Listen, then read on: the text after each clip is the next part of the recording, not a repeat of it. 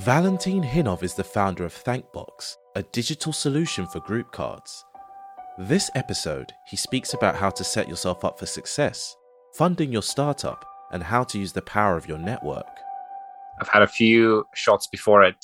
I had a pretty big one that I, I tried just before Thankbox. It was a social media app called Curated that was kind of aimed at people sharing their favorite media. So think, you know, your favorite podcasts, your favorite books, your favorite movies. And it had a really nice premise. It even, you know, we got featured by Google for a little while, but I didn't know that much about startups at that point. I didn't know that much about marketing and, and, and how to measure metrics and all of that. So even though it had good potential, I don't think my partner and I at the time had the necessary skills to push it to where it needed to be. And that doesn't even count the fact that social media apps are generally quite hard, especially when you don't have any outside funding. So uh, I learned a lot of expensive lessons there, and uh, thankfully have managed to apply at least some of them to Thankbox, which is what I've been doing for the past two years. Yeah. So wh- where do you get your startup ideas from? Because I- am assuming Thankbox, because it started at the beginning of the pandemic, you were a bit like, oh, people can't sign cards or anything. You know, this can't happen in person. Like, you know, it's it's already hard enough as it is passing a card around the office, but now there's no office.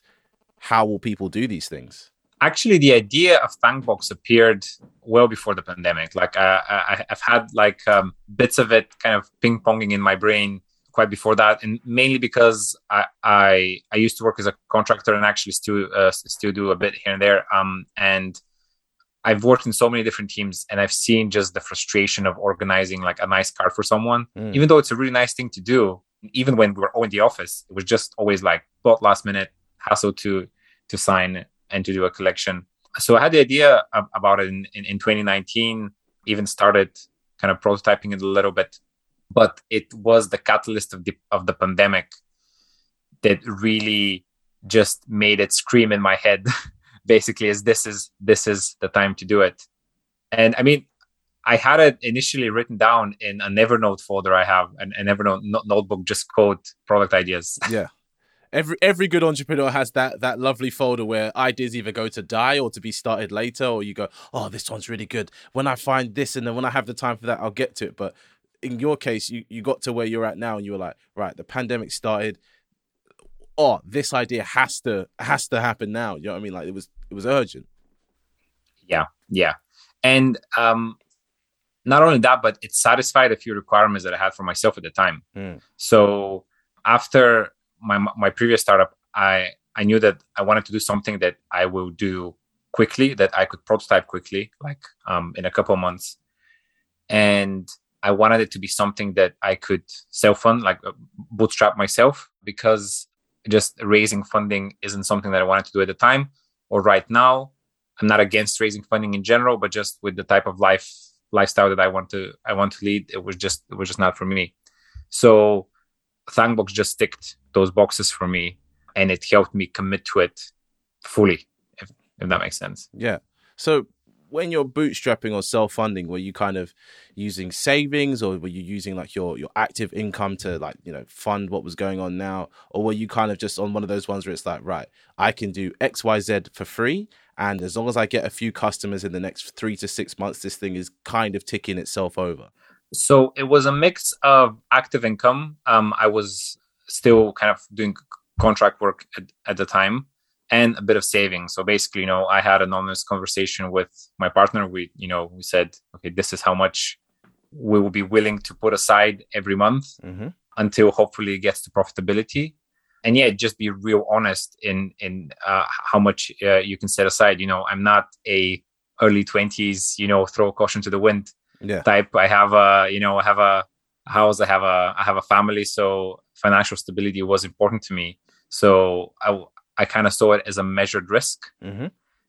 Um, and I set myself some limits, as in, you know, I give myself an X amount of time. I think at the start was like a year and a half until at least it starts paying for itself. It might not pay for my for me for, for my time, mm. but it can pay for everybody else that I, I, have on it and all the other expenses mm. um, around it. And you know, thankfully, it took about ten months, but it it did it did reach that goal at, at the start of last year. Yeah, I think it's definitely one of those things where when you put a time constraint on things, it, it, it adds pressure, but at the same time, it gives you a reason to do what you're doing. Some people go, Oh, you know, I've started this startup. Okay, cool. What's the timelines? What's going on? And no one ever really has an answer. They kind of just go, Oh, well, it'd be nice to get to this number of users or this number of revenue. Yeah, by when?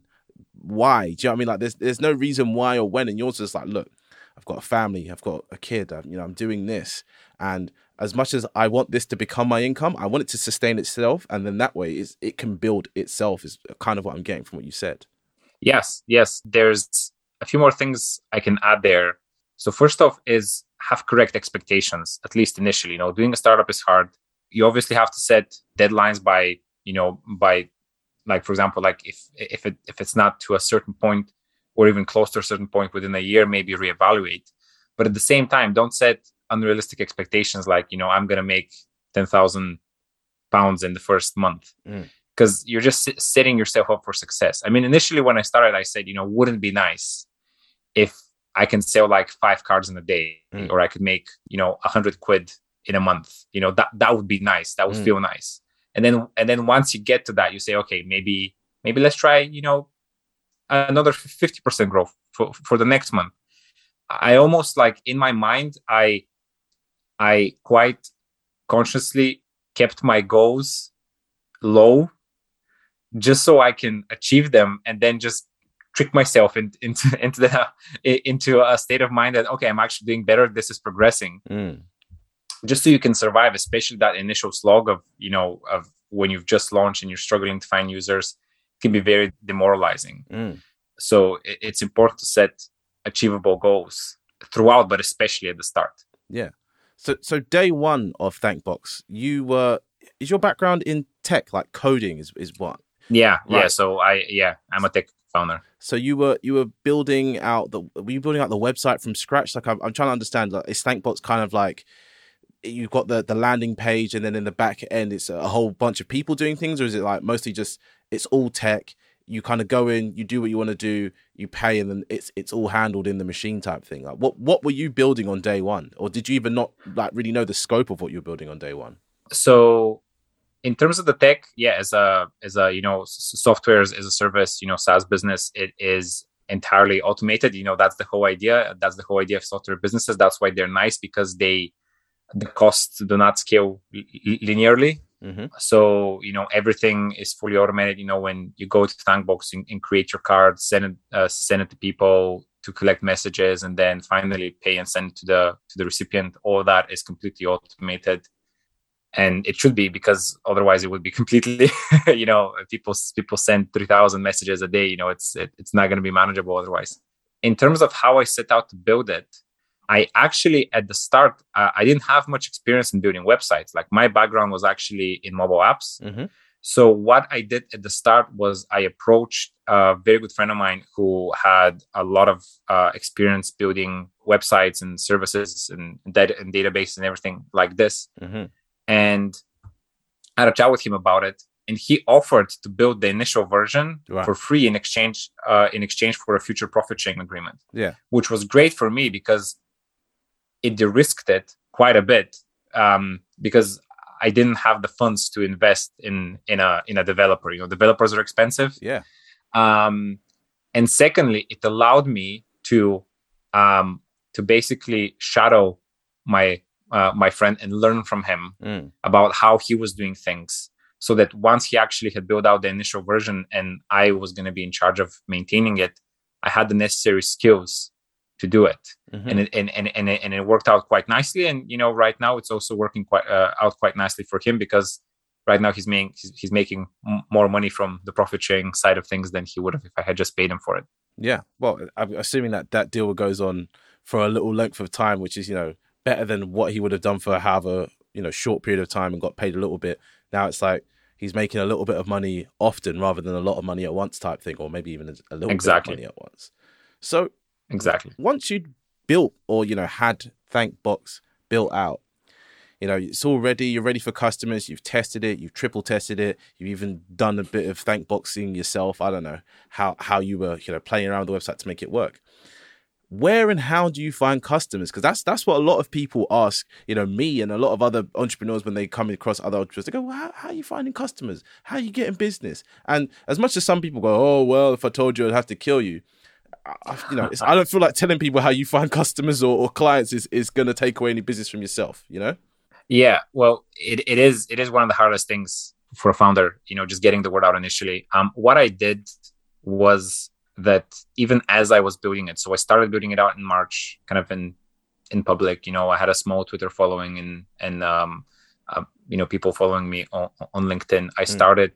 posting about it. You know, this is an idea I had. This is you know how it's how it's spanning out, and just in my in my network. Mm. Uh, as I said, I had worked in many different companies, so I leveraged a lot of the contacts that I made, um, and especially when Thankbox launched. Mm-hmm uh, I approached all of them and said, "Look, I know all you guys are still working remote.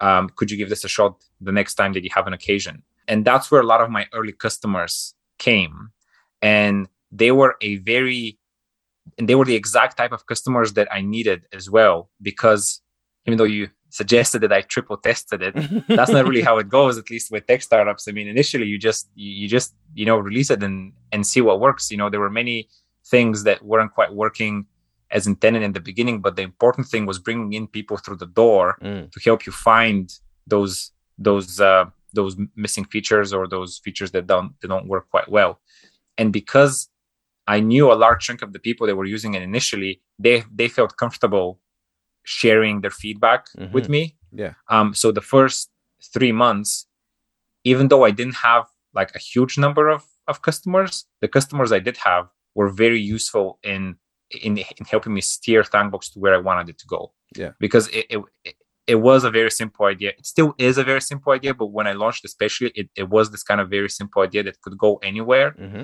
and I wanted to uh, I wanted to adapt it to where people needed it to be, if that makes sense. And uh, and thankfully, that is what happened. You know, the first few months after launch. So you, once you had your first few customers, you know, let's say you had hundred customers, yeah. And you know, if you get into a, a business and they like what you're doing, let's say a, a business has, you know, so 100 customers is 100 separate businesses. Each one has like 20 employees. That's 20 times a year they're going to be coming back to use you. But in an ideal world, you don't only want to have those, you know, 2000 odd events in your in your business calendar. So is it spreading through word of mouth or do you do like paid outreach, all, all these kind of things, because it's it's always interesting to see how different people, you know, market and promote their businesses. Initially, even with a very small kind of initial seed of customers, yeah, I could notice the word of mouth effects and then the the so-called networking effects in mm. in startup speak working their magic, and it was fantastic. You know, yeah. I could actually track someone receiving a Thankbox because they were leaving their their work, and then a couple of weeks later they had made one in their new work for someone else. Yeah. So you could kind of see it spreading that way, which was very exciting for me. Um, I knew the potential it had for for those networking effects, and actually seeing it happen was very exciting. Right. But obviously, starting from a quite a small number of people mm-hmm. to actually spread it around, it would take quite a while. Yeah. So after the first version of Thankbox was working quite well, you know, after I had spent a few months after release adding all the features people were requesting and making it stable, right?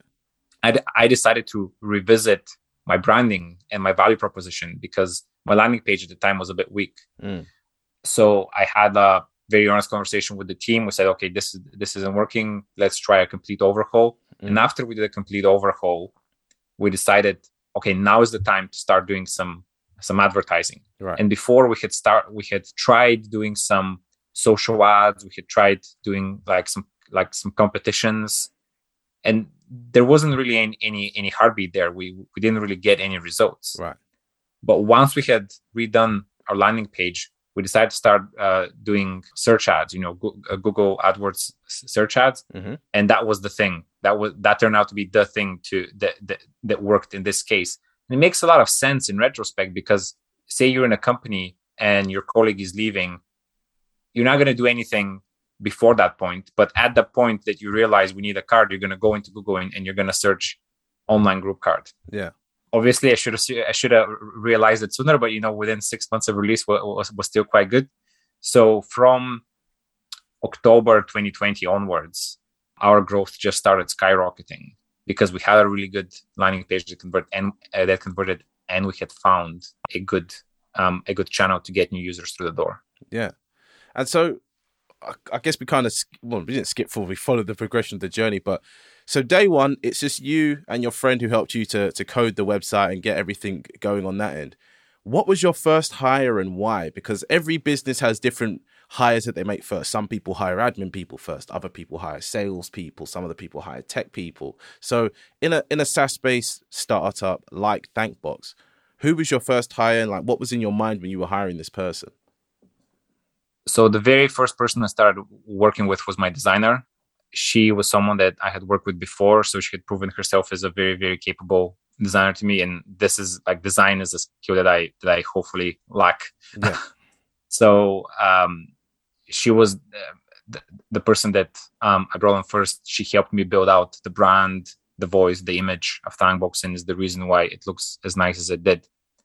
Following that, I um, decided to bring on a um, a part-time marketing person on board because, as I said, my background is in tech, so um, marketing and branding is was an area that I was still quite actively developing at the time. I've gotten a bit better since then. Yeah. But I needed I needed someone who was who was better in that area. So that person then helped me very much with um, the rebrand that I had mentioned um, a while before, uh, crafting the the voice of the brand and and testing out different different channels to see what would work to bring people through the door. Mm. Um, and right now, uh, that's the team that I have. So I have a marketing person, a designer, and I also have a a, a part-time developer. Yeah, uh, helping out build build out extra features. Oh, okay.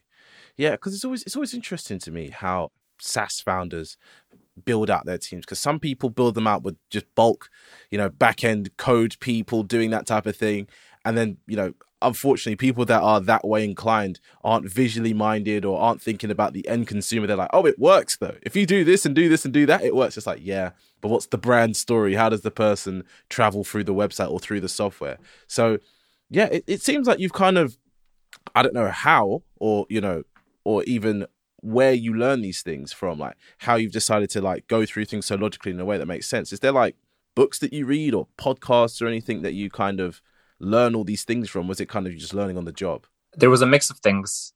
The first one is, as I said, um, I had a few f- failed attempts before. Um, and as I was going through those attempts, um, I started reading up quite a bit on startups. Um, I, I, got a lot of great startup books.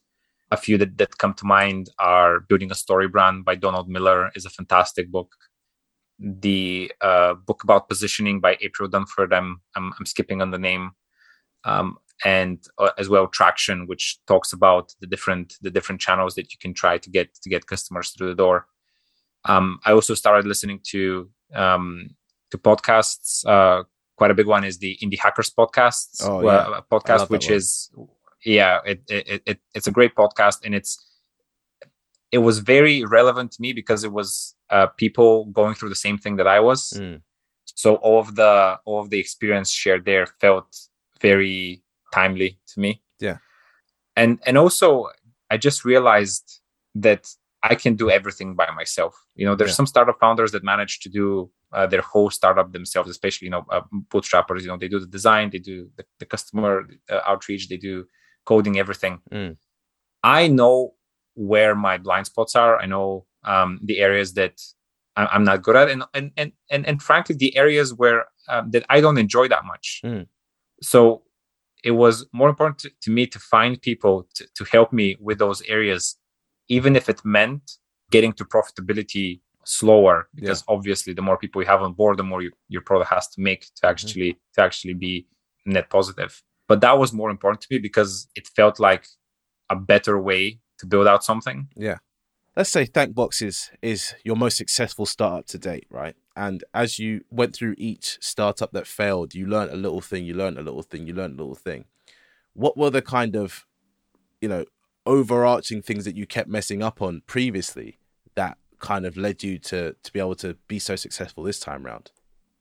I think two two come to mind. Mm. One is with my previous ones, I had been a bit more excited about the tech side of things. So I had spent many months just building the startup out without any sort of thought about marketing mm. or you know customer acquisition yeah or any of those things uh you know the naive build it and they will come was strong was strong in my mind at that point. point and the second one was that just having a clear idea of how it will grow and how it will be monetized yeah. as well because uh, some of my um in, in initial startups they were just you know free apps um and i had again naively thought oh you know once they get to a million customers they will I'll find a way to monetize them. Yeah, you're just you're just you'll convert half or you know a small percentage yeah. of them into paid users or advertising and this and that, and you, you weren't thinking about it from the from the get go type thing.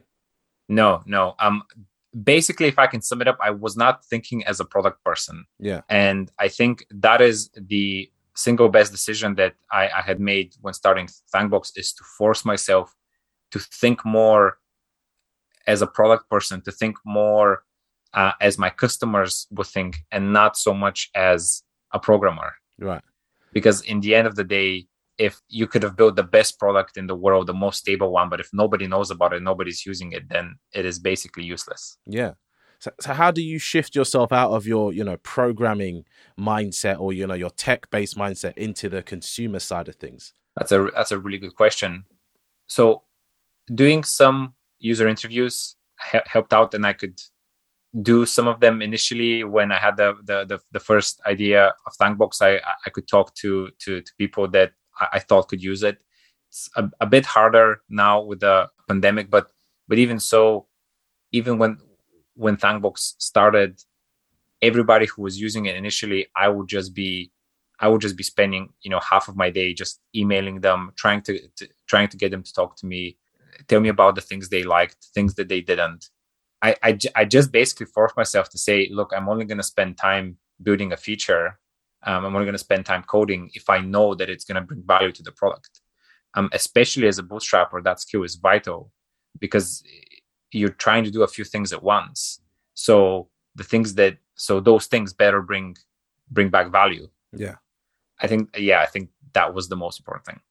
Okay, so as well as that, you're now you know technically a manager you know you're, you're the founder of a company so you've got people that are working alongside you to get you, essentially your vision complete. And i'm always interested how different people manage a team or people that they work with. Are you one of those people that's kind of like uh, you know i've hired you to do a job just do the job and you know i'll let you do your thing or do you have your hand in in a bit of everything or do you have like an overarching creative view of things? I think i slide in between those uh those two those, those two types for certain roles, like for example, with my designer, I have full faith in what her vision for the product is. So I tell her that I need this, and um, I just let her design it. She she she comes back with a finished thing, and very rarely I offer a few revisions, um, because she knows what to do and it and and it, and it works fine. So for her, that's the way that uh, I do it. With uh, for example, the my marketing hire, um, there's a, a, lot more conversation there. We, you know, we bounce ideas around quite, uh, quite a lot, discuss, you know, potential content ideas, potential PR outreach, um, and, uh, and, and all of that. And um, so you can say I'm a bit more micromanagement in that on on on, on that side. I think my overall strategy is find out what what works best for the person. So it obviously when you get someone new, it, it, it takes a while for you to know them but find out what what works best for them. And even you know even just ask them mm. you know i have asked people you know how do you work best? Mm-hmm.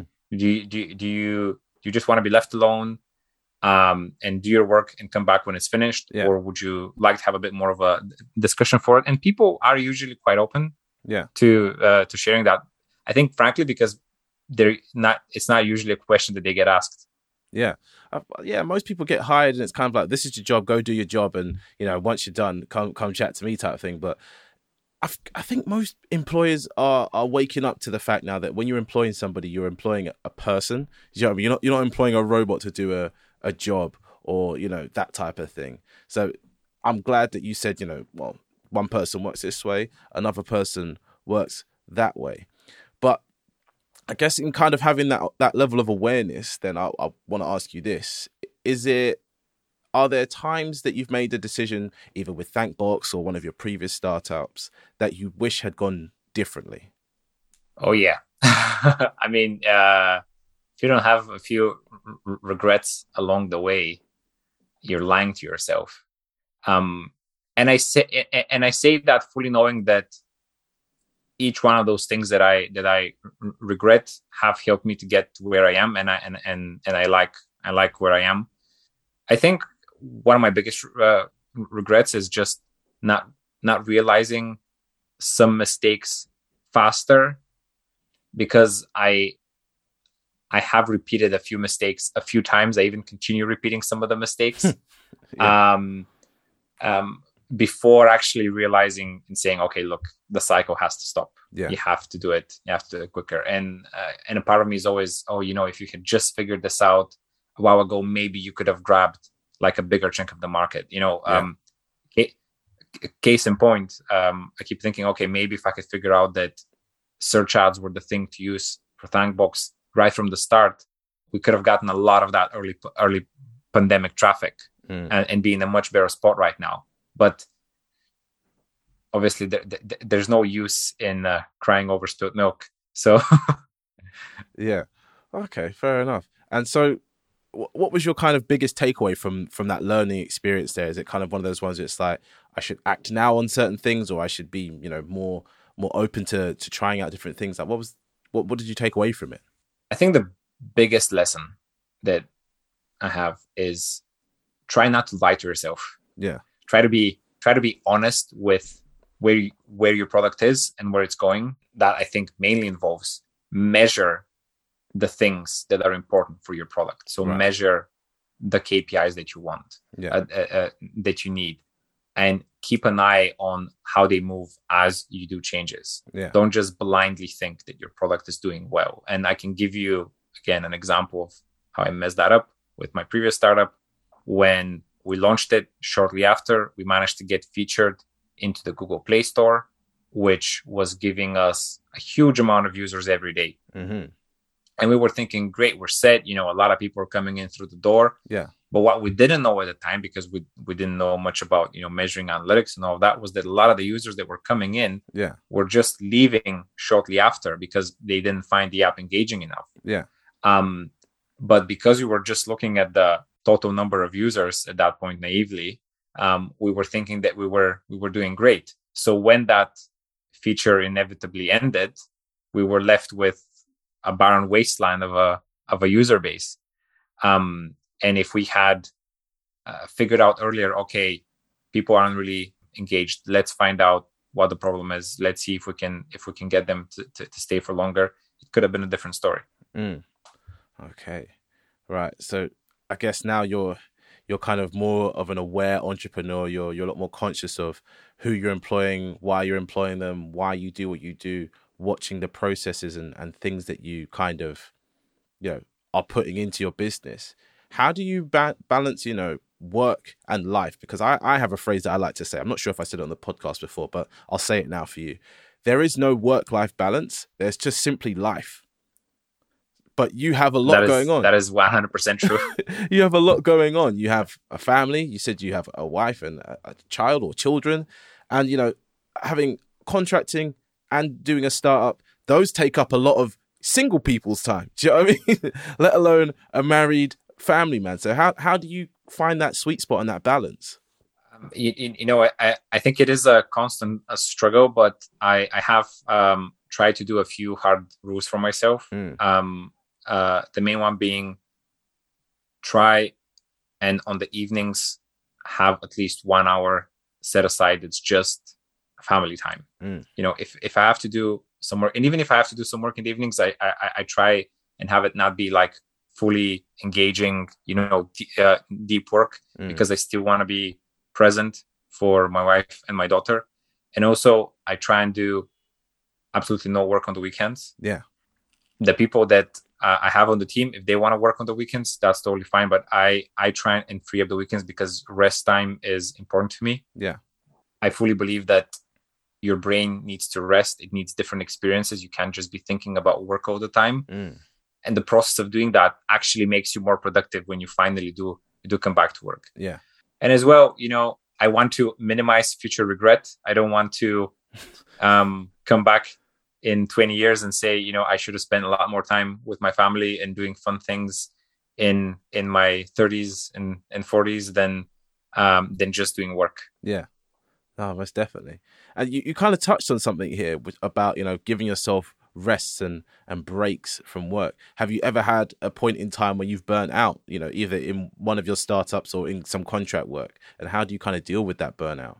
I definitely have had a period of burnout. Um, even with Thankbox, had a had a a, a, very big period of um, burnout last year.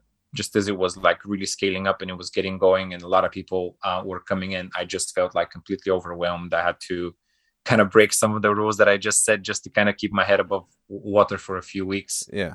And afterwards, when things kind of calmed down, I just, you know, I just told uh, myself, look, there's just for a for a week, try not to think about it try not to do anything that you, you don't have to do completely detach because what i want to avoid is hating the thing that i've made Right. because if i don't enjoy what i'm working on Mm.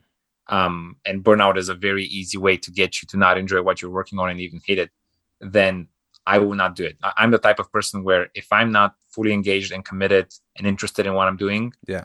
i'm delivering 50% Right. but if i am you know fully engaged i'm bought in i know what i know what to do i'm at a hundred i'm, I'm at 150% Yeah.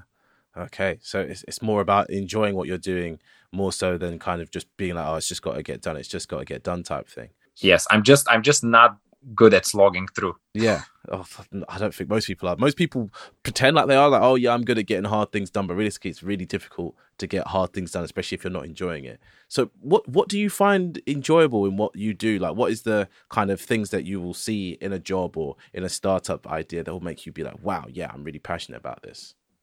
i think the most important thing is how it is perceived by the customers it's targeting and how is it improving their life very early on with uh, with thankbox i saw the awesome messages people were leaving for their coworkers who were leaving or somebody who had a baby or somebody's you know 50th anniversary. And i had people email me and say look i'm so glad that you you made this and this is possible. And you know to me that is like so charging. It just shoots up my, my motivation knowing that i'm actually working on something that is making money and is making people happy. Mm. It's just amazing. And any product that goes into that space and can get a very engaged and almost loving customer base is super exciting to me. Like it could be it could be a product that you know um, improves spreadsheets. But if there's like a hundred people that are super devoted to it and love it then that interests me. Yeah. that makes me think okay what is happening here? Um, that is making these people be so bought in and you know telling all, all, all their friends about it i think that is the magic formula of making any product work and and thrive Yeah. Okay. So it's it's more of a, a customer first approach or customer satisfaction approach first, and then kind of work your way back from that. So Yeah.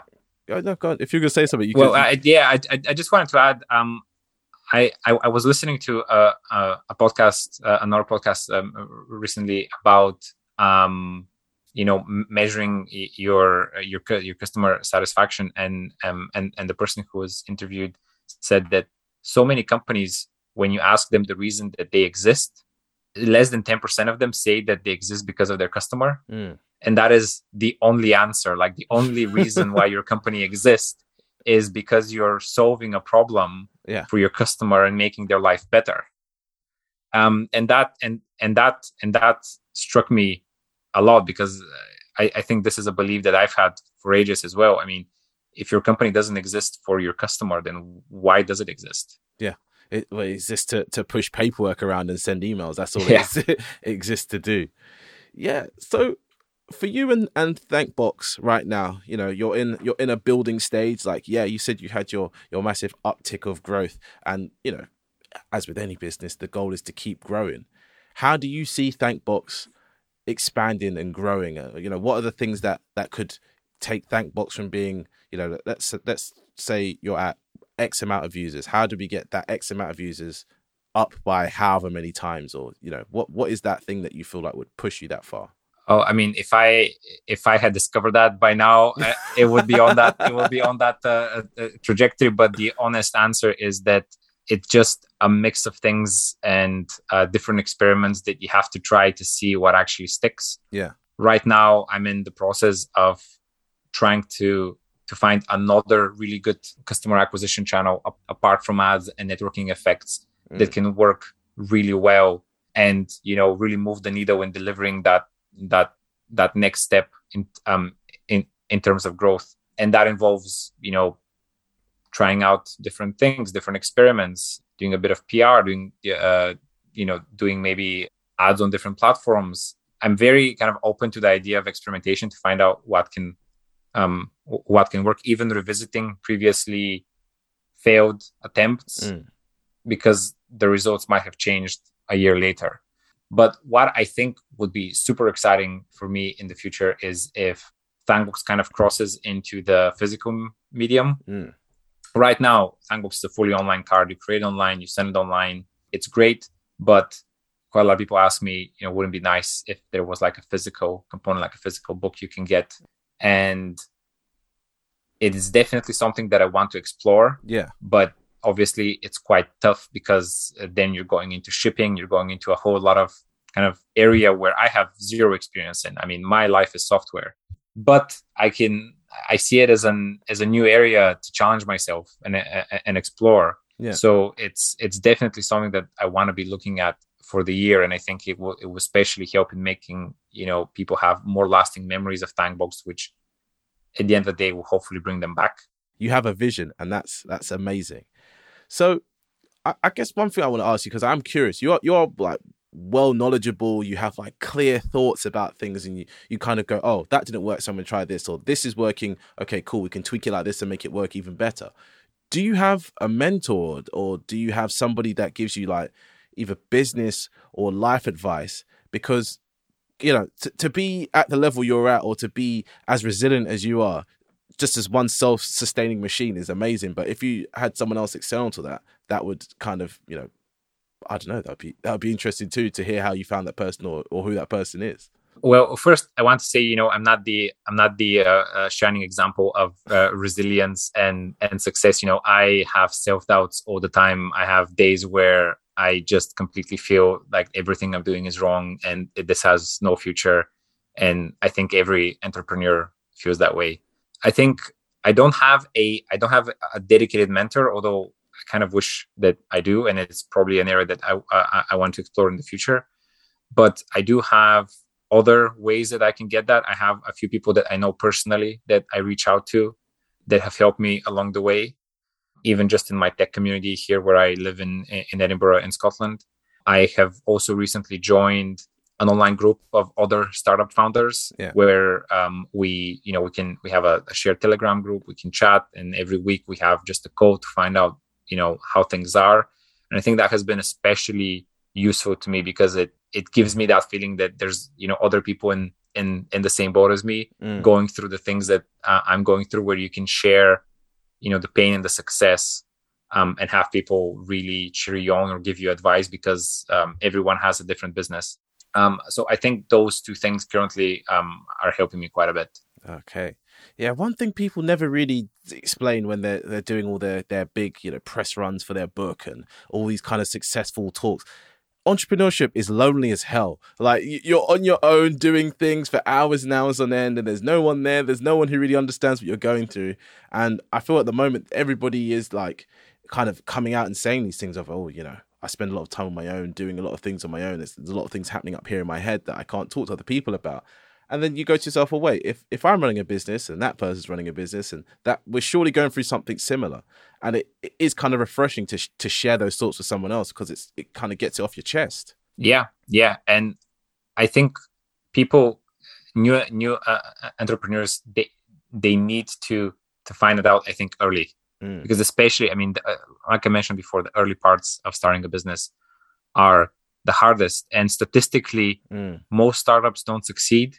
And you need to get out of the frame of mind of thinking that if you failed, you're a failure. Mm. I think it takes an immense amount of bravery to start something and to put it out there in the world. I mean, Yeah. just the fact that you've done it. I mean, if if you've done a little website that's been visited by a hundred people, you know, you are you have you have done more than most people have. And I think that's that's worth that's worth celebrating.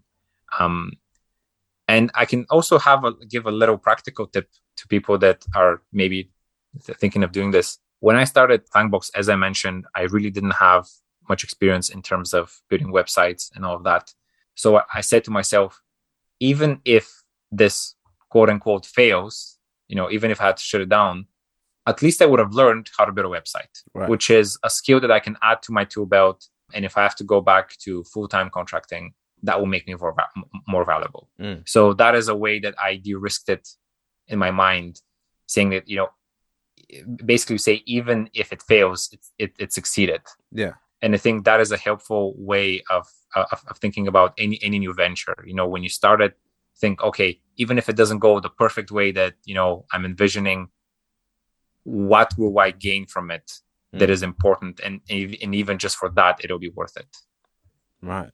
And if you could kind of sum up your own personal life advice into like a nice motivational quote, what would that sound like? What what, what would Val be telling the world that he wants them to do and how he wants them to live their lives? I think if if I could sum it up in a sentence, I would say you can always have another shot at things.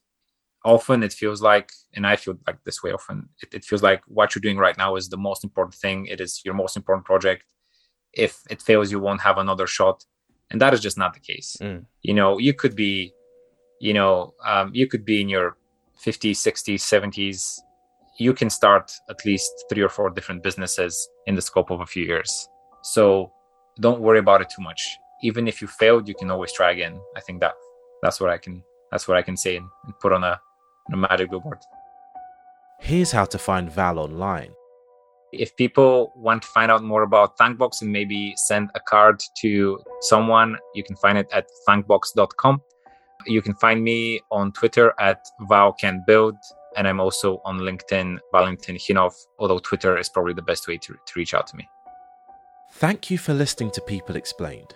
New episodes come out every Monday. We would appreciate it if you gave us a review on Apple Podcasts and shared this episode with a friend.